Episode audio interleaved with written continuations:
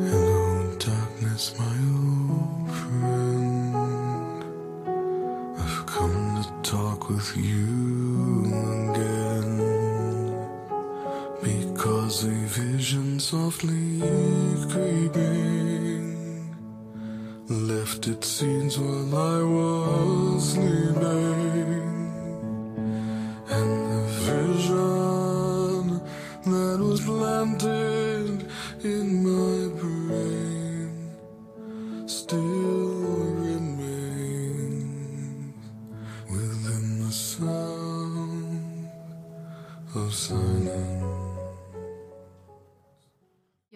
情是不需要去找意义，活着可能就是一种意义。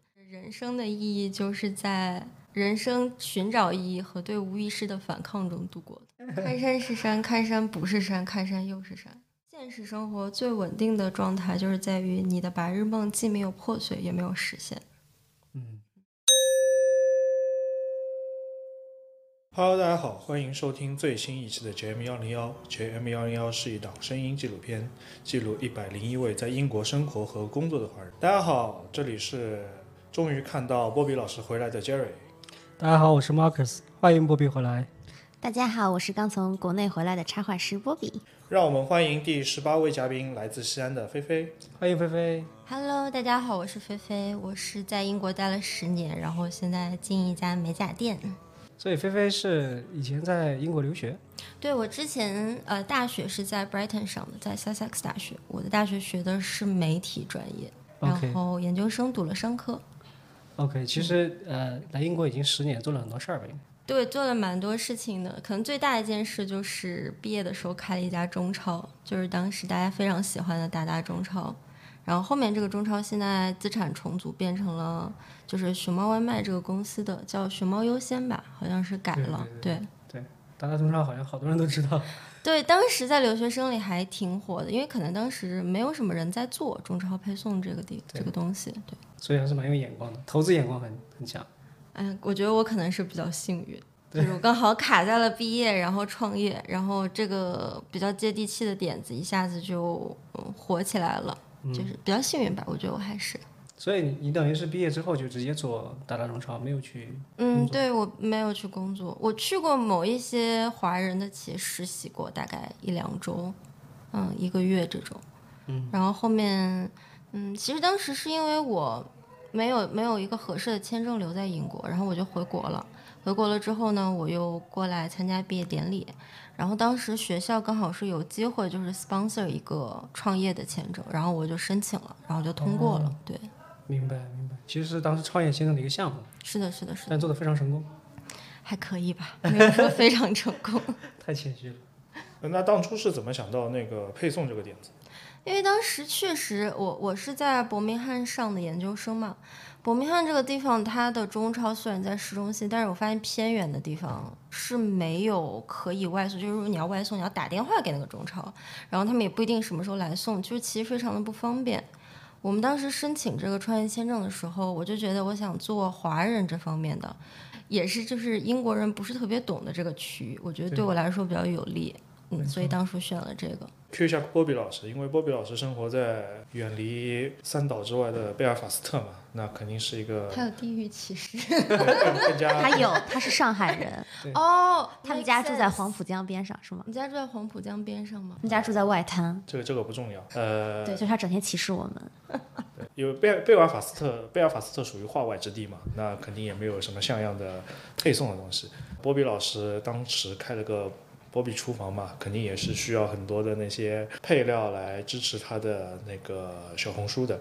那你当初有没有遇到过类似的困境？有的，那个时候买东西其实挺不方便的。我记得离我们比较近的，一七年好像贝尔法斯特只有一家比较大的中超，我们走过去可能要二十分钟。然后我们每次就拖一个小行李箱去那个中超买东西，而且那个中超在一个不是很安全的一个区域，它附近会挂鞋。僻对，他们说挂鞋不是那个，哦挂鞋黑社会黑帮对的一个标志，就是对如果电线上面挂鞋的话，对，然后鞋挂的越多越危险，那个地方挂了好多鞋，对，所以我们每次去就特别紧张。其实也还好，其实相对而言贝法还挺安静的，嗯，嗯，对。但那时候买菜确实挺麻烦的。是。我去过一次贝法，我觉得民风还挺淳朴的。嗯，是的，嗯只是人说话我听不懂，对，你就听不完全听不口音太重了。嗯，非常。我那时候打电话可痛苦了，每天哦，天哪！你有没有试过给他们银行打电话？有，嗯，完全听不懂。我是在车站，然后我想让他给我指路，最后他只好就是指方向给我，因为他、他说的话我听不懂。对的，我到现在都听不懂，我现在去贝尔法斯特也听不懂他们说话。所以菲菲，你是刚来英国就在 Brighton 是吧？对，我在 Sussex 读的大学。明白。所以就是说，对英国的初印象还记得吗？刚来的时候。刚来的时候啊，嗯，可能因为我从西安过来嘛，我觉得西安是一个四季很分明的地方，就是它春夏秋冬都有它自己的时令。但是来英国就觉得是漫长的冬天，就每天都很冷，每天日照都特别的少，然后好像中午十二点天就黑了，然后所有的商店也都不开门，就这这种印象，就感觉很很萧条。对，很不方便是吧？对，不是很方便，就跟西安那种夜生活很多的完全不一样，还是挺不适应的。反正过来的时候，你当时为什么决定留下来？决定留下来，个人觉得国外的环境比较对女生比较友好一点。嗯嗯如果我现在回国的话，不是，如果我毕业的时候回国的话，可能当时就是很按部就班的毕业，然后结婚，然后找一个很稳定的工作之类的。我觉得当时觉得这种生活自己并不想要。没错，是。嗯，所以你在英国生活了十几年，有没有什么别的感受在对英国？觉得英国是一个你需要嗯慢慢去感受的城市，就是你第一印象来可能会有很大的文化冲击，每个人讲话的方式、沟通的方式跟之前你在的地方都不一样。中间你会慢慢融入他们，你会觉得哦，原来他们是以这样的方式在生活的。到最后你会觉得这是一个自由的地方，就是你可以按照自己想的方式去整去生活，并不要一定融入哪个群体。就我觉得这是我来伦敦给我最大的改变吧，就这样。对，没错，我们也自己觉得也是蛮多元的，是吧？就是对什么样的人都能找到自己的位置，就像你，你怎么都行，你对胖也行，瘦也行。没错，刚开始会很害怕，觉得啊自己没有办法融入他们，中间就觉得我融入了他们，可是我觉得好像没有必要，就会变成了这种感觉。那你是后来把达达卖了之后，就等于是重组之后就做了美甲店吗？还是说直接？其实当时我有点迷茫，嗯，毕业之后，嗯，就有点不知道自己该去做什么。我觉得经商这个东西，怎么说呢？你你需要找到一个永动机，就是你觉得很累很辛苦，你有一个什么样的动机支持你做下去这件事情？嗯，我当时觉得我好像没有一个很好的原因去让我再继续做我现在要做的事儿了。然后有很漫长的一段时间，我不知道我要去做什么。然后我就在伦敦闲逛了大概两年的时间吧。后面我觉得，呃，美业这个方面还是我比较感兴趣的。就我看到一些能给我灵感的画呀也好，就是创作也好，我都会觉得很有激情。所以我决定，我还是从这个方面，就是继续开始我自己的没错。店。对，没错。所以你是等于是从一家第一家店开始自己开启，是纯粹从零开始做是吧？对，现在是这样。并没有之前从有相关行业的一些经验或之类的。其实我是没有的。很有趣的是，我在开第一家美甲店之前，我去了伦敦不同的国家人开的美甲店，各打过一个月的工。哦，对我去了日本人的美甲店、英国人的美甲店、越南人的美甲店，嗯、还有一个是呃一个中国人开的网网红美甲店。我去这四个店分别打工了一个月，然后大概摸透了每个美甲店他们经营的模式、他们所需要的产品，还有他们的客户群体。明白。对，然后我就觉得这件事情探索的这个过程其实就已经非常有意思了。没错。嗯，就是跟我想的有一些不一样，但是我觉得探索之后，我还是很喜欢这个领域，所以我才开始做这件事情。所以别人打工可能是为了赚钱找职业方向，你打工纯粹是为了调研市场。我觉得我就是一个很理想化的，你们的 MBTI，你们信 MBTI 吗？不信。哦，他他很冷酷。对他就是这样的。对，就是我觉得我我我是一个很标准的 INFP，就是我生活在我自己一个理想的世界里。对，嗯，我需要有一个涌动的动力来促使我在这个现实的世界中活下去，所以我要必须找到我喜欢的东西，我才会去做。那你现在觉得，因为你已经做了两个不同行业的创业了嘛，现在在第二个正在正在进行中。就是你觉得那个动力是什么我曾经很迷茫的时候，我就会觉得，我觉得宇宙好大哦，人类好渺小。就我躺在床上会想这种事情，我觉得我到底在做什么呢？我的人生的意义，就所谓打引号，这个意义到底是什么呢？我我如果很平凡的度过这一生，又能怎么样呢？我如果很很成功的度过这一生，又能怎么样呢？就好像对我来说没有区别。当时会这样想，但是后面我发现，如果你把眼界从很宽的地方放在很窄的地方。比如说，你今天早上起来给自己做一顿早饭，你做一顿自己很喜欢吃的东西，你吃下去它的那个喜悦，还有你下午的时候看到夕阳升起来的时候那个快乐的那个喜悦。当你把你的眼界放在这么一点一点的一些喜悦上的时候，你会发现，其实有些事情是不需要去找意义，活着可能就是一种意义。对，当时就是可能会有点抑郁吧，所以当时会一直躺在床上，不停的想这些事情。到最后，我觉得我可能算是想通了，所以我才重新又开始做这些，就是它都是扣起来的这些东西。明白，是。那你那个卖掉达达的时候，你心态是什么样子？其实我当时非常的疲倦，因为当时嗯单量非常多，但是我的库存，因为我做那件事也没有什么特别多的经验，嗯，我的库存、我的管理都很混乱。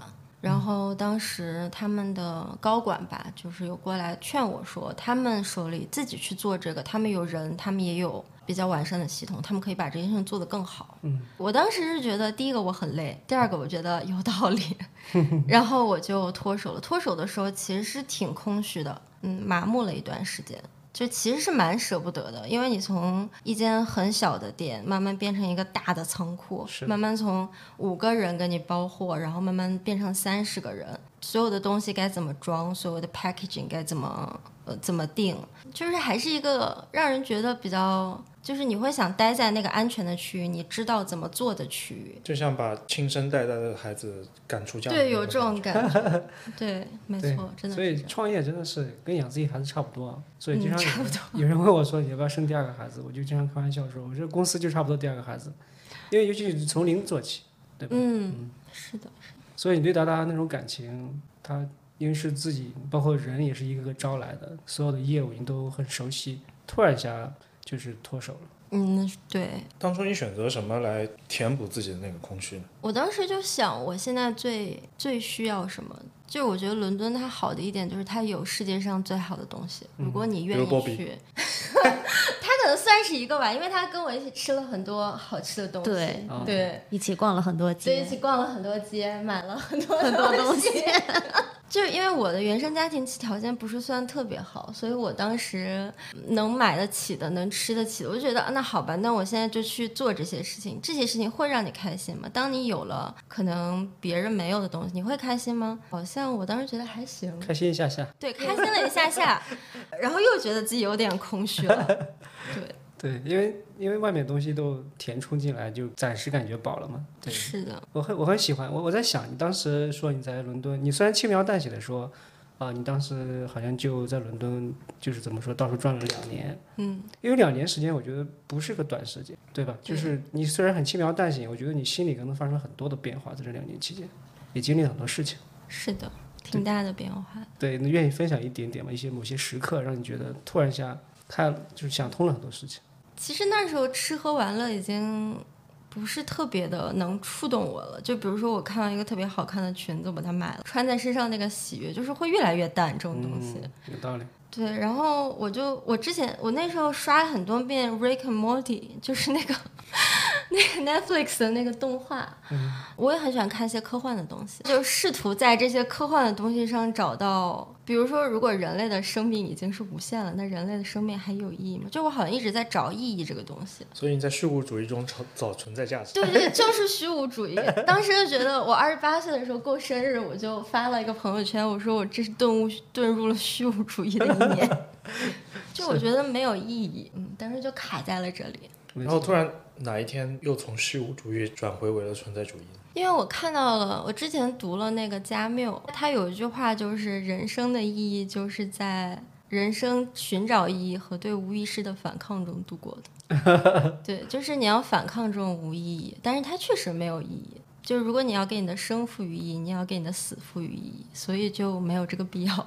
但是确实这个过程我还是在找，我还是在有一些想不通的地方，还是在就是慢慢的变好的一个过程。我觉得，没错，嗯纯粹就是就是你说的那一点，想多了，就是每一天就你说做一顿早餐给自己吃，去去该做该做的事情，这可能就是意义，因为本来就是个过程，我们的脑子经常会给这个这个事这个事情加戏，对吧？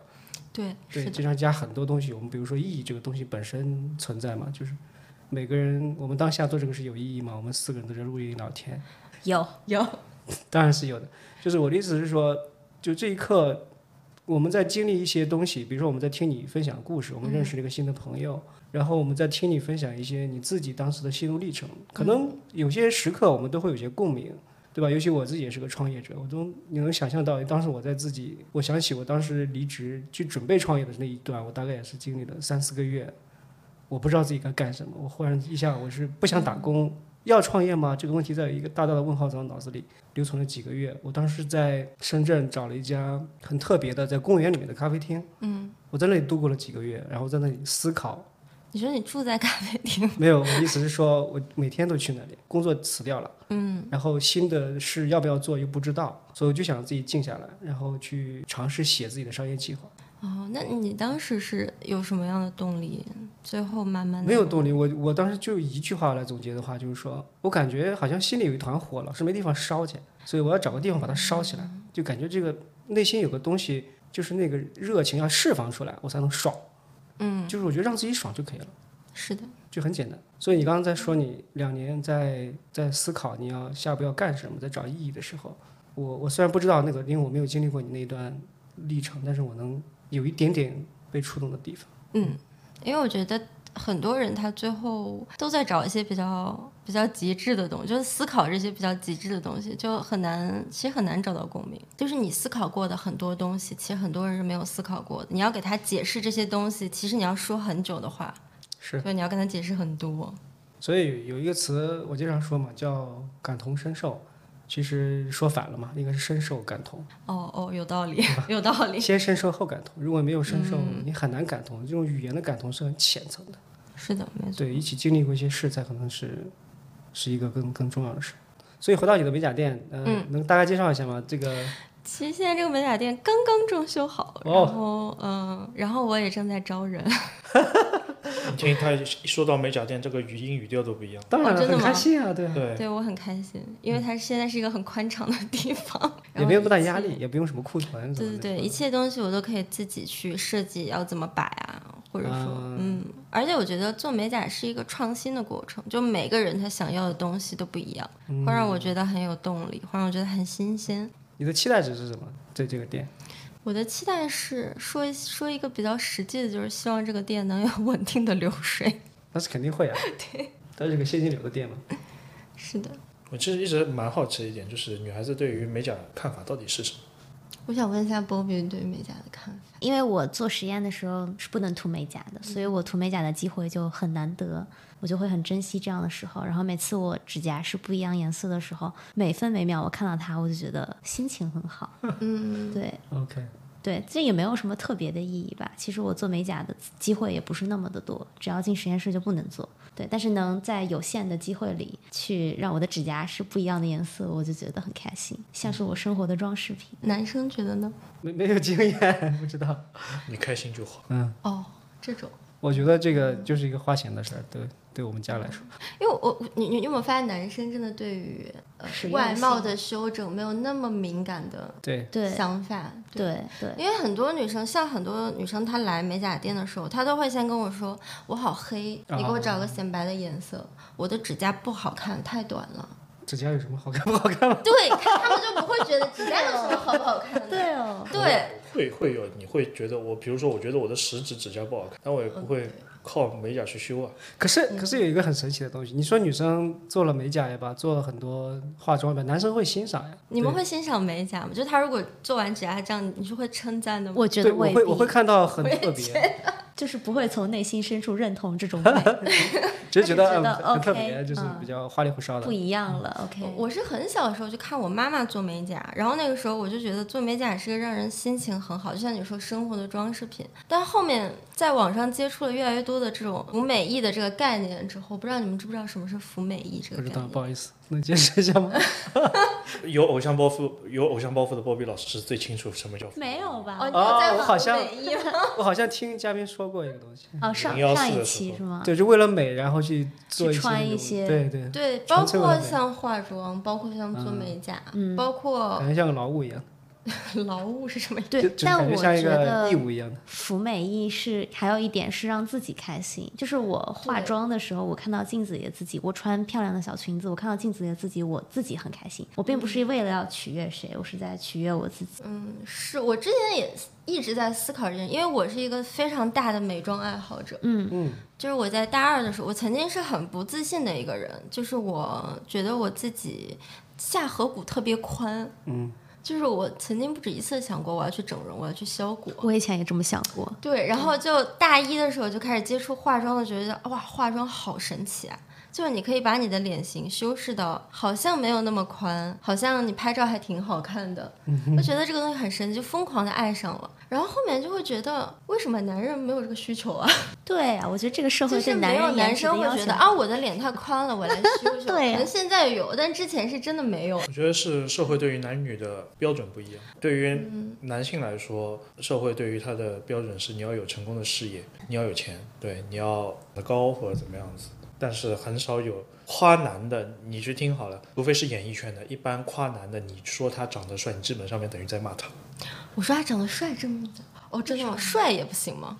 在传统的价值观里面，男的没得夸了，就就跟男生夸女生有气质一样，你会觉得哦，所以男生夸女生有气质。哦，是这哦，个是这个意思啊，我没是不知道的。没有没有，当然你夸夸大家长得帅，肯定大家都很开心了。嗯但是我说从整个社会的大标准来说，对于前面所提到的钱、社会地位、财富等等等等来说，外貌是最不值得一提的一样东西。哦，佳宇想说这个，你说他帅，就感觉好像好像他没能力一样的，就只是就是我没什么可夸了嘛，你要夸我帅，这个意思。但如果不了解的时候，他只能看到你的脸是会很开心啦候，，就是没有人会嫌弃，对，没有没有人在夸你。当然知道没有人在夸我，没有，肯定肯定没有，反击了是吗？肯定没有人会在意别人夸他长得帅或者夸他长得美嘛。但是相当一部分对于社会来说，你想啊，女强人相对来说也不是一个很好的褒义词吧？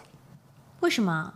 现在还好，我就希望成为女强人。现在是还好，现在还好我我们说以前的社对于社会的定义来说，女强人并不是一个很好的形容词嘛。是对你来说不好玩。我对因为他喜欢那种小鸟依人、家庭主妇。现在真是就得到两个 节目，今天不该录了。我是我是小白脸，我哦，这样。哦，我们说回服美意。所以菲菲，你刚才提到两个，就是说你你提到两个东西，我觉得蛮有意思的。一个是说，刚你刚提到说男人为什么不不去做美，所以你的目标客户有可能是说面对嗯，第一个就是，其实英国很多男生他是会做对啊 manicure 的。manicure 是什么呢？就是修手周围的死皮和指甲形状。啊我发现是有男生来做这个的，但是不多。嗯，确实不多。就是以就是我们的目标群体肯定不会是男生，因为做这个的人确实就是他构不成一个消费群体。其实他的数量。对就是女生她有这样的需求，其实是因为这个社会对她的要求就是这样。你刚刚说的是你穿上好看的裙子，你自己会开心；你做美甲自己会开心。其实是因为这个社会要求你做到这样，你做到了，嗯，所以你觉得很开心。对，因为确实就是在你穿的好看的裙子和化了妆出门，和素颜穿大 T 恤出门的时候，别人对你的那个态度是不，太一样这是一。种社会处境。嗯，对，但是我换个角度来看，就是说，是不是因为也也没有这种供应商？比如说那些店装修的就很女性化，这男人也没法进去啊。我给你举个例子，比如说之前有很多沙龙，对吧？嗯，都是男性的，都是特别粗暴简单的，那只有这个。比如说衣服，我记得上次我们采访一个嘉宾做设计时装的，嗯，那男人一装进去就是夹克西服，没别的呀。我们倒是想美，但是好像没有人研究这个东西。你真的想美吗？我就想问，男人真的想穿裙子吗？应该没有吧。不是这么极端，就是可以穿出是不是有是不是有男性本身的，就是按照男性的方式的那种美，就是比如说我之前看到一个项目，他是做就是那种冷峻的男装，那种美是很酷的那种美，他他不一定非要夹克西服，但是他是做那种很就是很个性化的拼色，然后就是很酷的那种，那那他的美的标准不一样。嗯，我们不能说男人美那就是美了，那是可能是女生标准的美。男人可能觉得，那我是不是涂个纹身在在手上，打个钉在手上，会不会变得很美？我的意思是，它会显示它的刚强一面。就这个美的标准是不是不一样？是不是因为男人可能也不会？你说美甲，他可能美的美的玩方法不一样，他可能是不是说带一个什么别的，很显得显示刚强的东西，而不是画一个花在手上，这样就很奇怪。对，我觉得这就是一个比较比较，我有我懂你的意思。就我觉得这就是比较深的话题了，就是说美的标准到底是谁定义的？是你说的那种，比如说男生打一个钉啊，女生弄一个蝴蝶，这种细致的划分到底是谁在划分？为什么不能是蝴蝶在男生身上？为什么不能是钉在女生身上？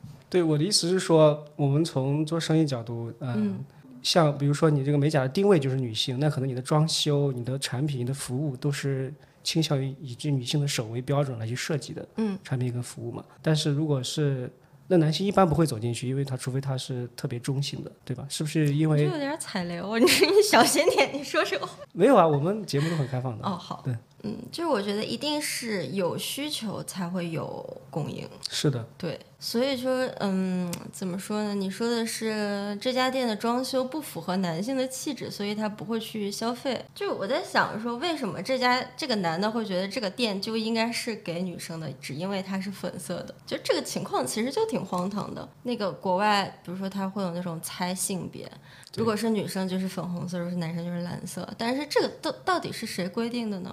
就比如说有一个店，它装修成蓝色，那男生就会进去了吗？其实我觉得也不会，因为这个社会并不要求男生细致到他的指甲需要很漂亮。没错我，觉得是这样的。所以所以你就用粉色裙子加蓝色上衣来对抗荒诞，是吧？是的，没错，这是我的我的方式。除了工作之外，还有什么方法来对抗这种荒诞和虚无？除了工作之外，尽可能多的看书吧。我觉得，你在那两年过程中有没有看到过那种所谓的能够改变你之后的，让你从虚无走出来的那一本书呢？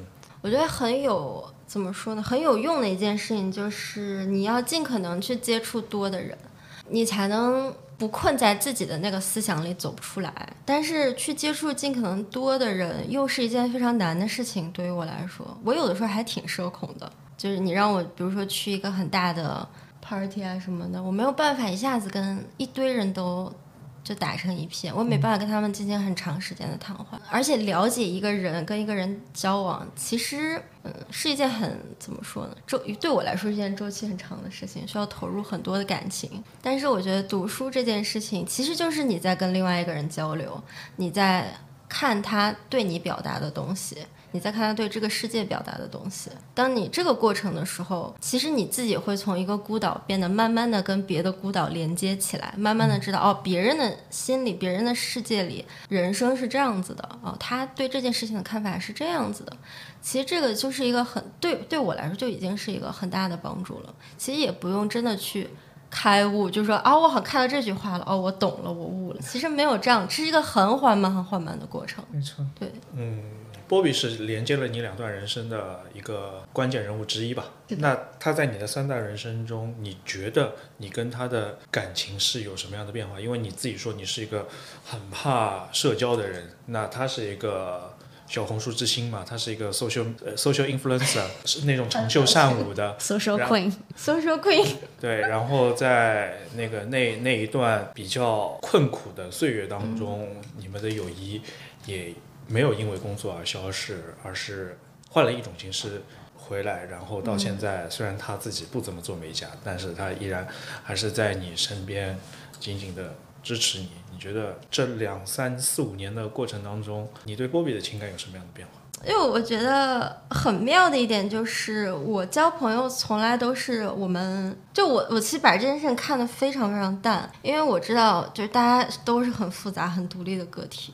我跟这个人交往，我们能在一起见面，在一起吃饭，在一起共度时光，就已经非常珍贵了。没错，嗯，没错，然后特别还是在伦敦这种地方，就是大家其实都挺过客的，就一个人能陪你走个一几段，已经很不容易了。我也觉得，对，就很多人其实他就慢慢的不跟你联系了，你也不知道为什么，你也不会去问，他也没有那么重要，你对他也没那么重要。但是 Bobby 我就觉得，就是我们都可以不间断的联系到彼此。嗯，对嗯，我觉得这本身就很珍贵。对，就我们可能会都有一段时间比较忙，但是比如说哪天他会跟我说，哎，我们去吃饭吧，或者我跟他说我们去吃饭，然后我们就立马就去吃饭。就有一句话是怎么说，就是你跟一个朋友可能五年、十年没有见，但可能你们一起去吃火锅的时候，他能立马坐下来，然后就跟你滔滔不绝的讲他最近经历了什么事情，大概是这种感觉。对对，我觉得我们俩就是这样子的关系。对对你生活了三个城市嘛，Brighton、呃，伯明翰和伦敦。你觉得这三个城市的，我们说城市气质也好，或者说你在这三个城市当中，你分别感受到了些什么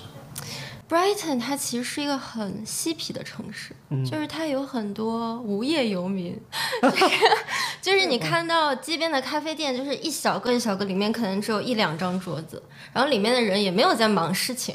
就是他就可能你来了，他斜眼看你一眼，问你要什么，然后你说你要咖啡，他就给你咖啡，然后东西都很简陋，就是有一大批这样子的勉强维持自己生计的人在那个艺术城市，对，很像艺术家，就 hipster 我们说的，就是一个人在伦敦，他到底是流浪汉还是 hipster，你是不知道的。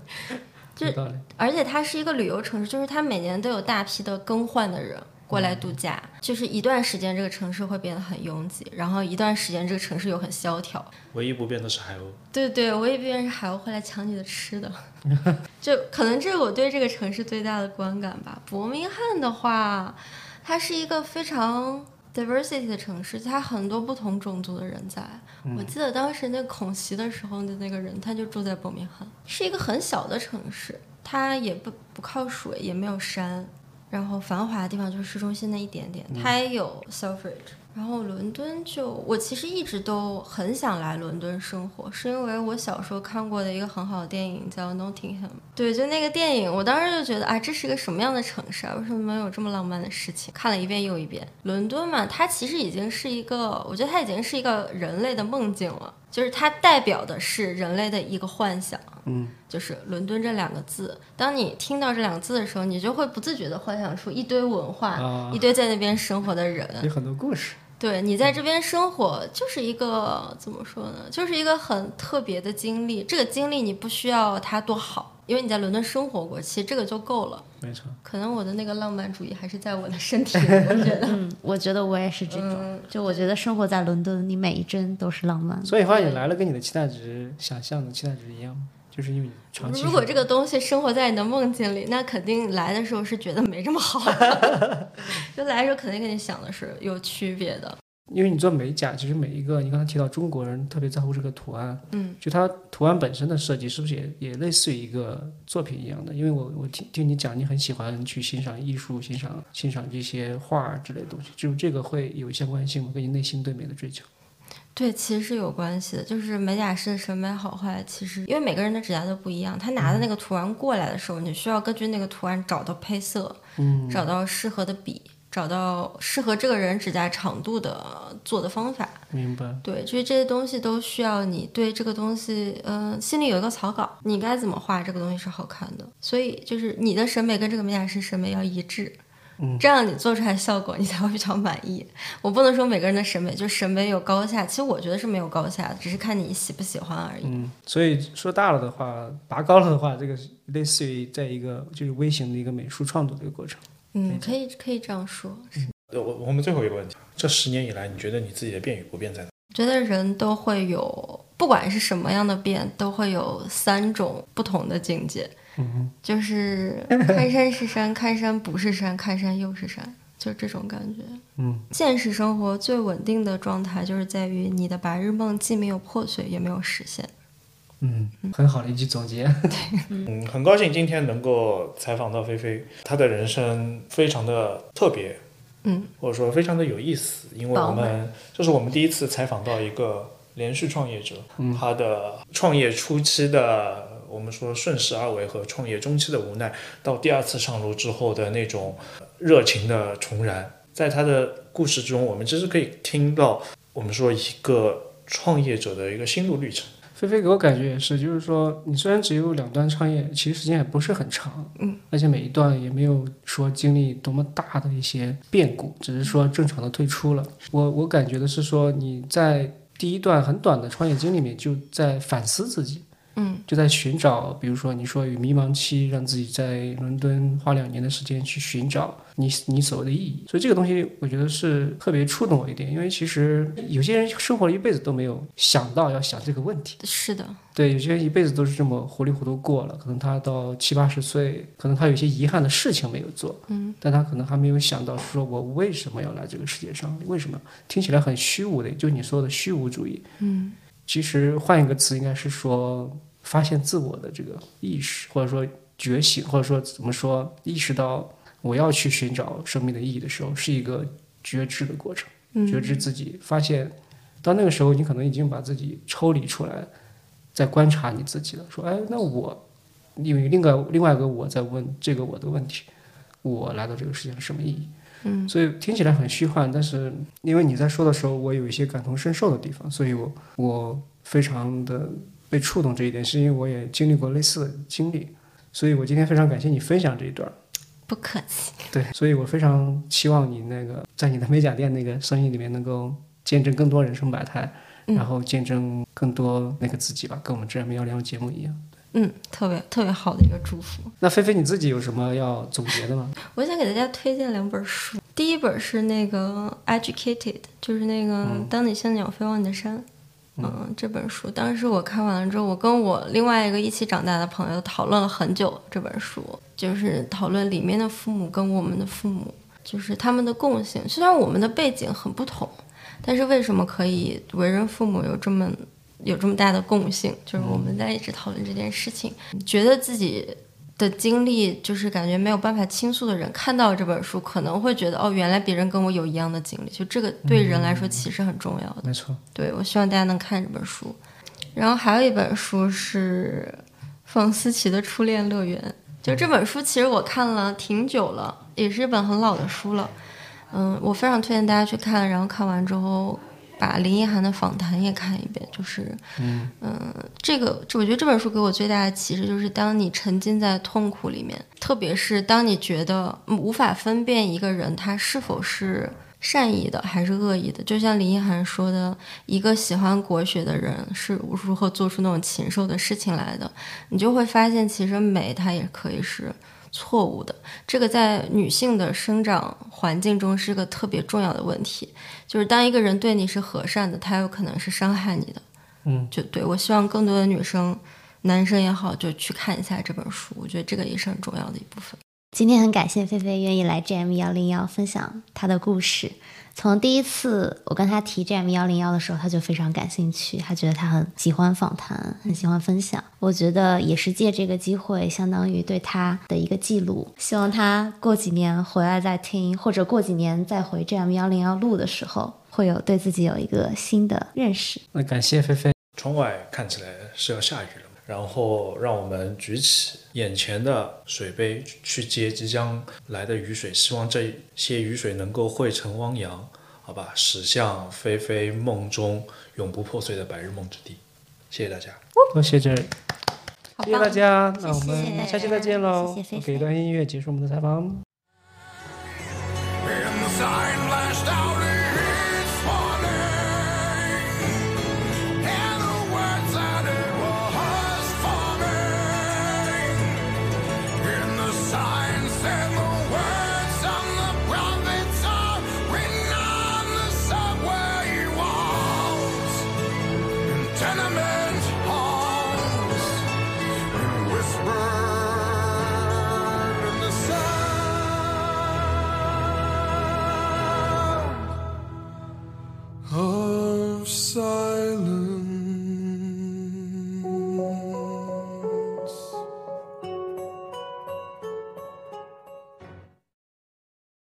如果各位听友也想分享自己的英伦故事的话，就给我们留言吧。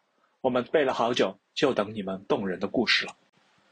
JM 幺零幺在一百零一个故事里照见自己，回观世界。